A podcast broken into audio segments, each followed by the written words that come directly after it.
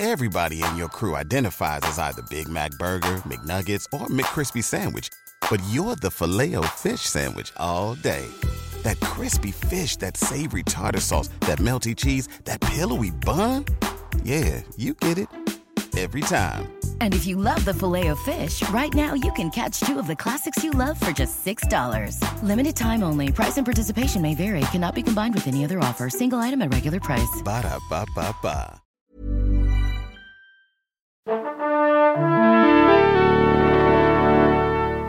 Bonjour.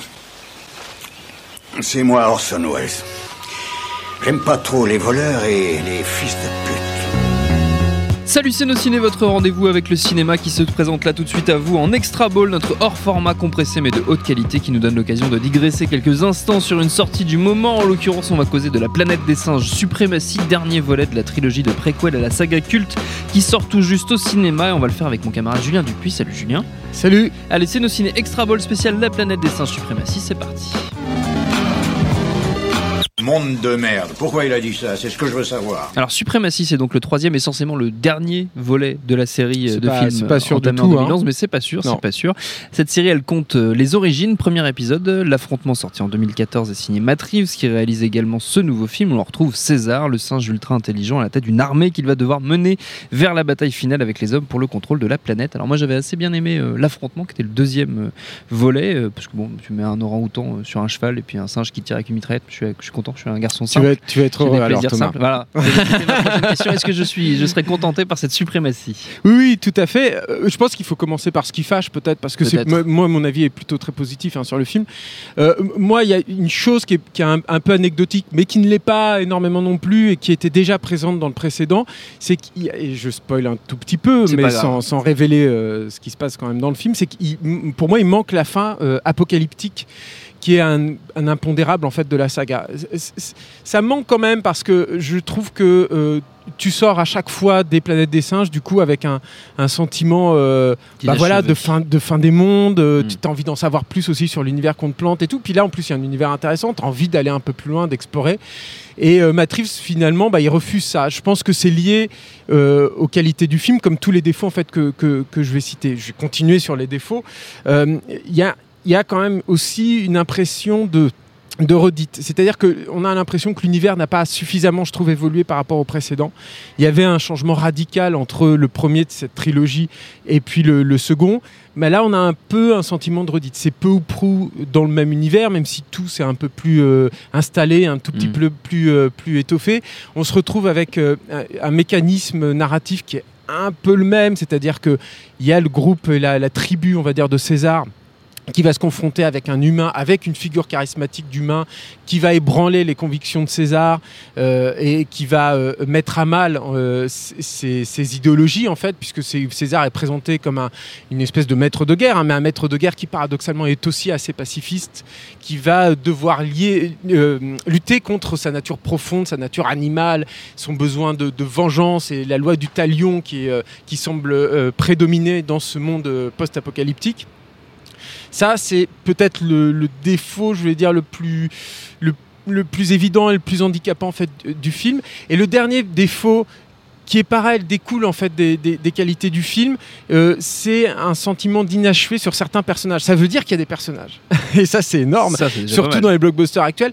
Mais il y, a une, il y a une belle galerie de personnages dans le film. Il y en a euh, quelques-uns, euh, 4-5 peut-être, où on a l'impression qu'ils sont un petit peu laissés en plan. Euh, Il y a notamment, moi je pense notamment à un personnage de singe qui est surnommé Bad Monkey, qui est euh, extrêmement touchant et très bien vu, qui est en plus un personnage qu'on n'avait pas vu dans, les précédents, dans la précédente trilogie.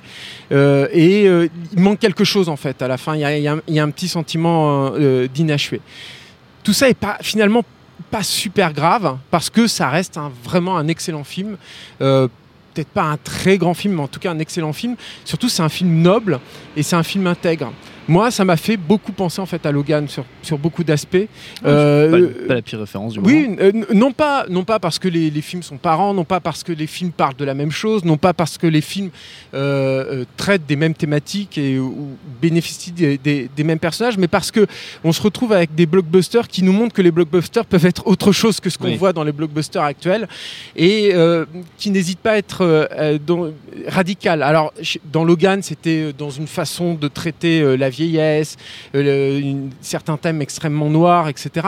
Là, c'est par exemple euh, euh, dans un, un choix narratif qui pendait au nez en fait de cette trilogie, mais qu'il fallait assumer, qui est que bah, la majeure, très très grande majeure partie du film se passe avec les singes.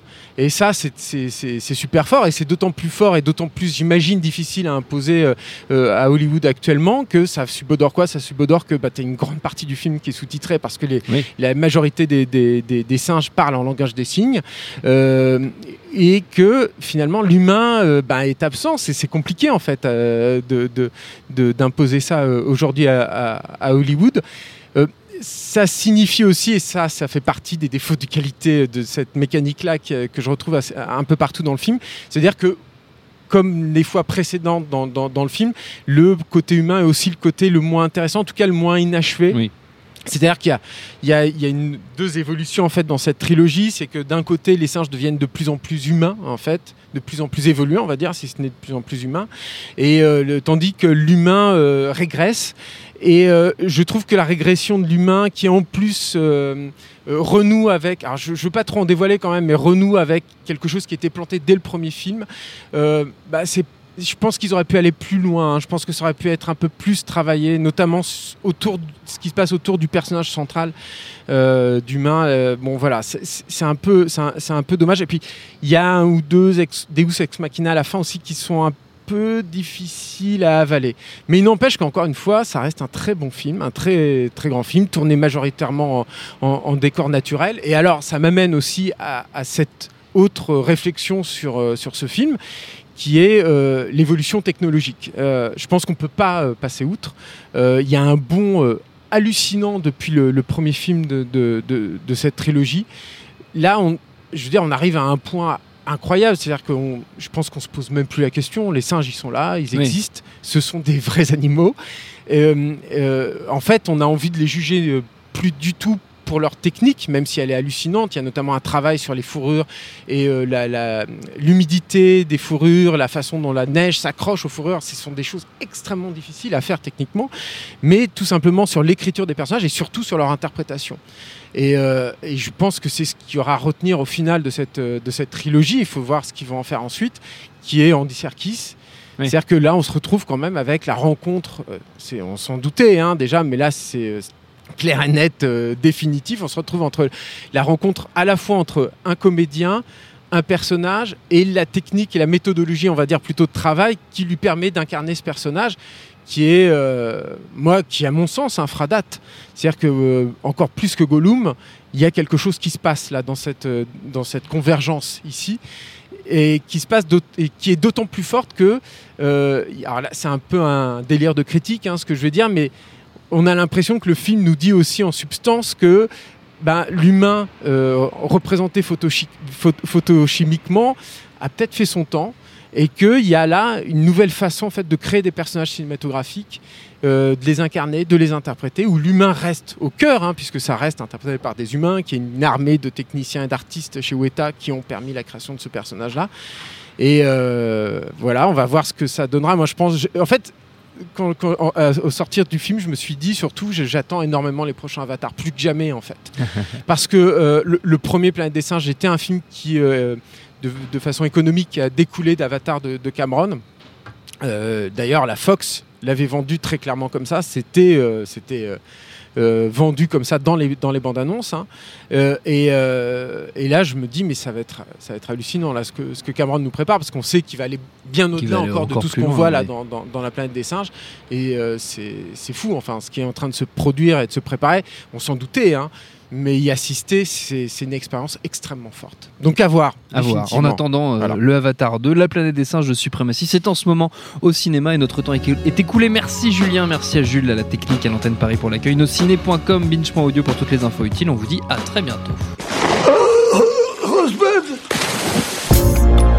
Salut, c'est Mehdi Maizy. Retrouvez nos fun tous les vendredis, le podcast qui donne de l'amour à Kanye West, Michel Berger et Kalash Criminel. Uniquement dans nos fun.